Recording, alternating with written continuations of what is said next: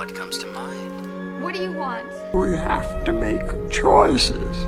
You have to choose. Which one is the right one? What do you want? It's not that simple. What It's... do you want? Make your choice.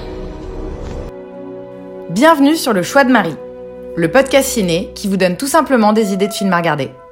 Sans spoiler ni prétention, je partage chaque semaine avec vous les films que j'ai vus pour faciliter votre dilemme du On regarde quoi?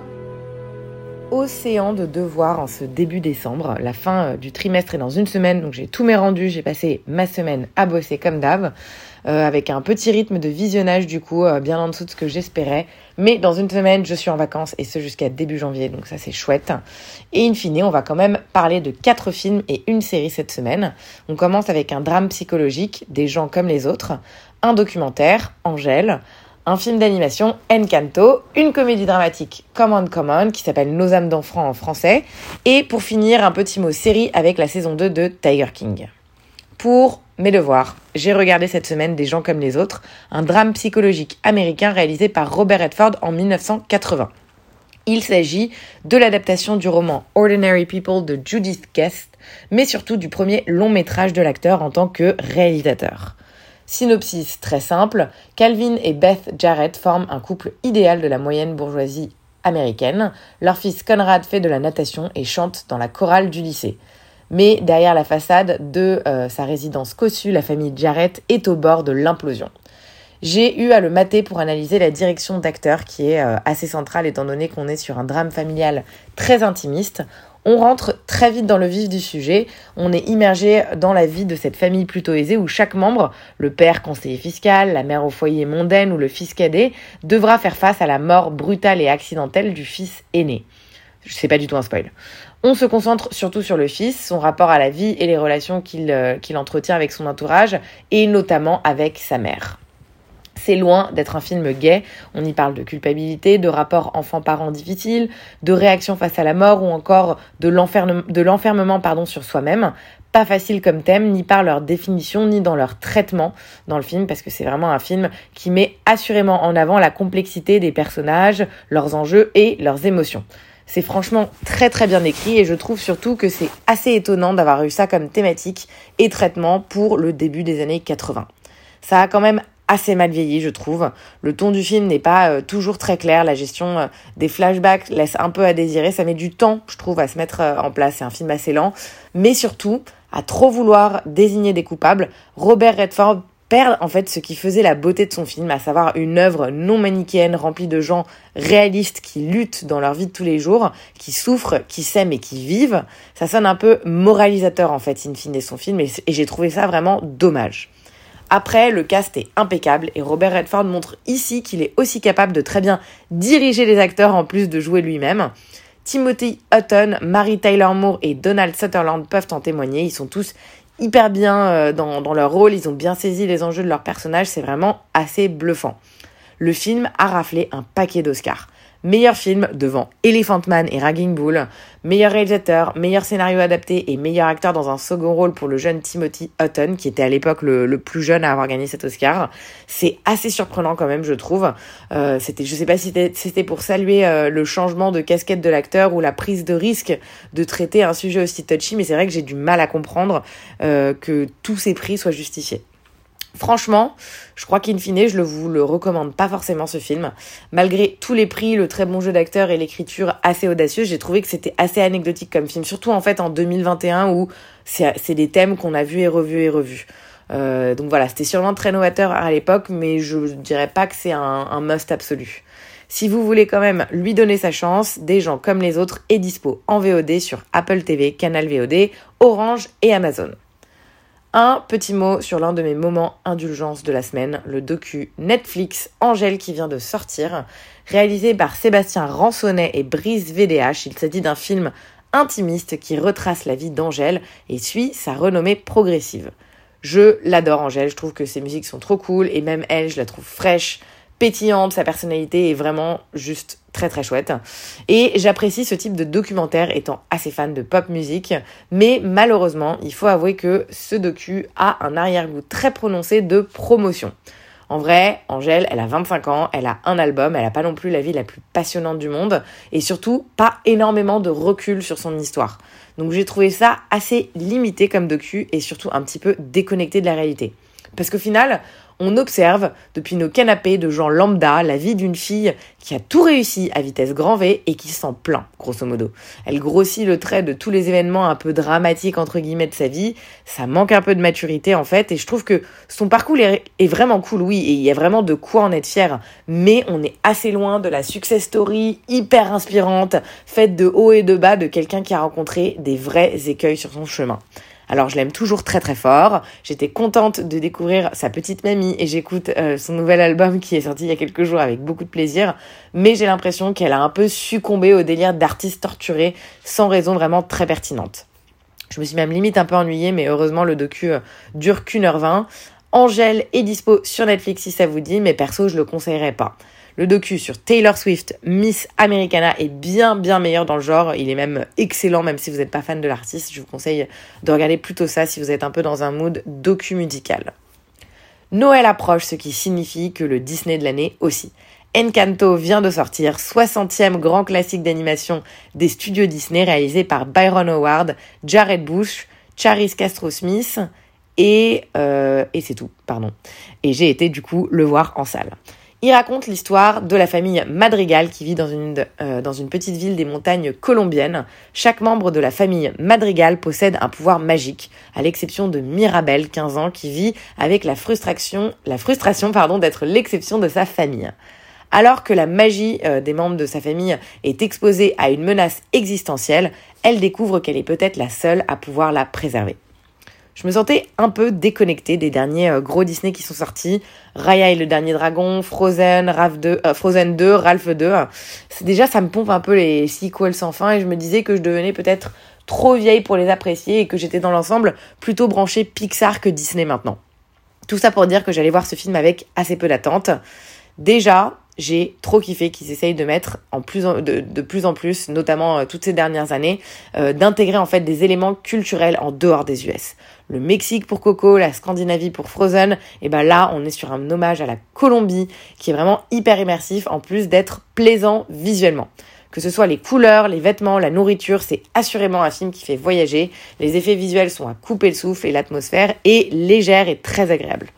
Ensuite, on retrouve aussi des thématiques typiques des pays latins.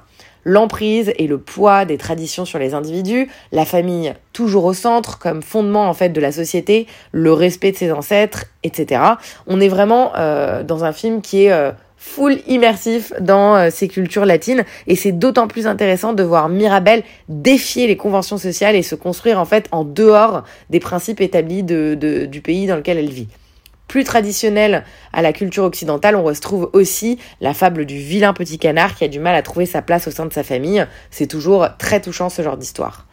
Parlons de la musique aussi, signée Lin-Manuel Miranda, qui est toujours aussi extraordinaire comme parolier et compositeur. Je vais assurément réécouter les musiques. Il y a vraiment eu un, vrai taf de recherche pour mettre en avant des compositions qui sont authentiques mais qui peuvent aussi plaire au plus grand nombre euh, et voilà dans un contexte qui est quand même beaucoup plus moderne.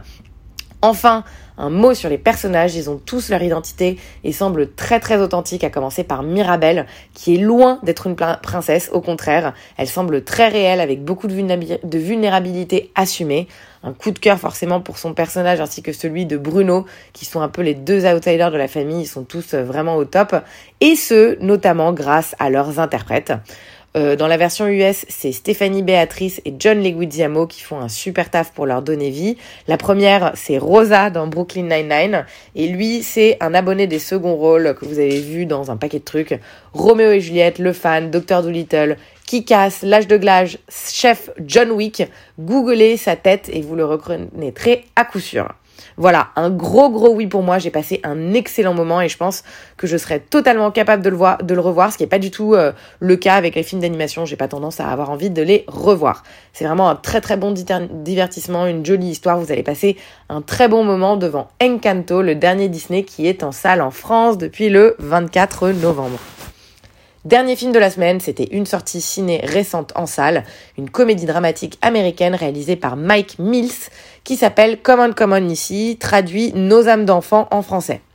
J'ai jamais vu aucun de ces films, mais j'en avais entendu parler euh, des trois, euh, de ces trois précédents, plutôt en bien, donc il faudrait peut-être que je m'y attelle. C'était lui qui était derrière Tom Sucker, Beginners et 20th Century Woman, et il sort là du coup son quatrième long métrage.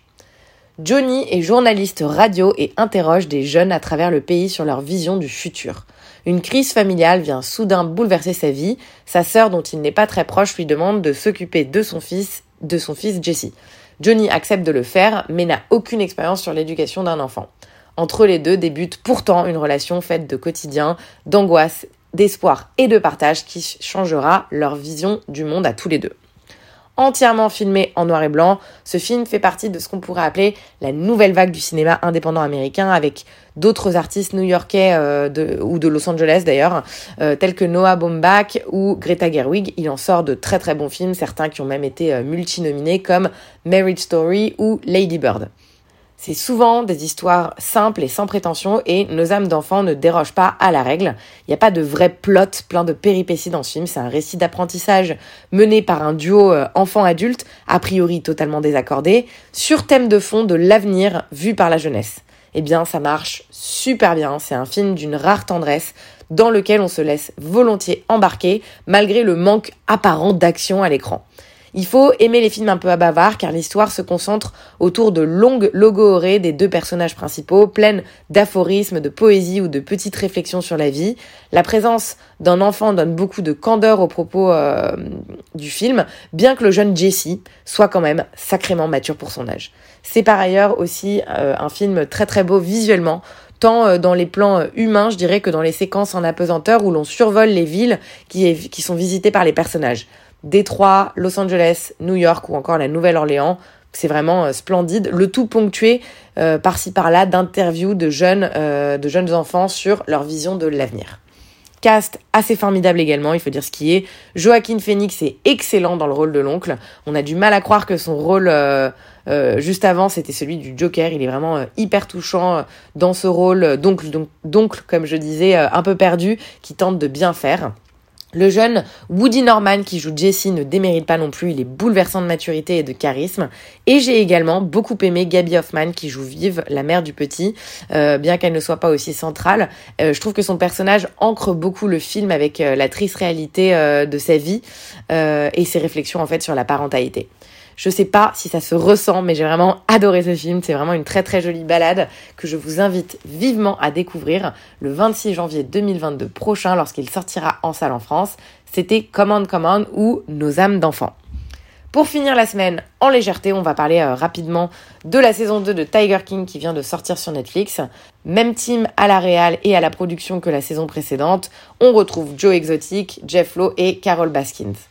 J'avais vraiment adoré la première saison, hyper divertissante, parfaitement what the fuck dans le contexte what the fuck du Covid, inclassable au niveau du genre. J'avais été euh, hallucinée comme tout le monde, euh, je pense, par l'absurdité des collectionneurs de fauves.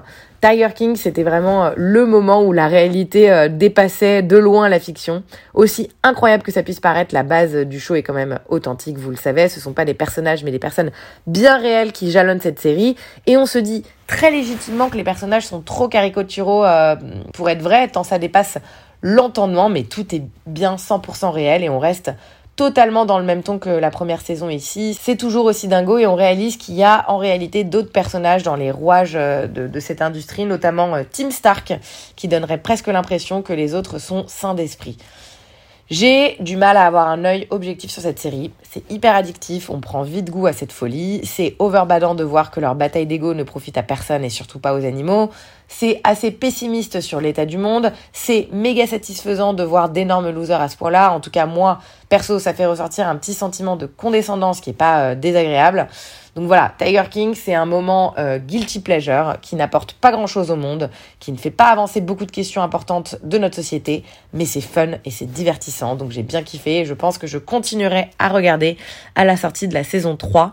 C'était ma, très honnête opinion dessus. Euh, si vous avez apprécié la saison 1, je pense que vous aimerez euh, également la 2. Ça se regarde vite, il y a 5 épisodes. Elle est dispo sur Netflix depuis 10 jours. Voilà pour cette semaine assez diverse in fine. Je commence à être à court de façon de terminer ce podcast car je ne sais pas trop euh, à quoi ressemble ma semaine euh, d'après à chaque fois. Euh, je sais juste que dans 5 jours, comme je le disais, je suis en vacances pour 3 semaines et ça c'est vraiment chouette, j'ai hâte. Parce que j'ai l'impression également ici d'avoir plein de recos de films dans tous les sens et je suis un peu frustrée de ne pas arriver à suivre le rythme. J'espère pouvoir me rattraper un peu pendant les vacances. Merci pour votre écoute comme d'habitude et à la semaine prochaine pour de nouvelles découvertes.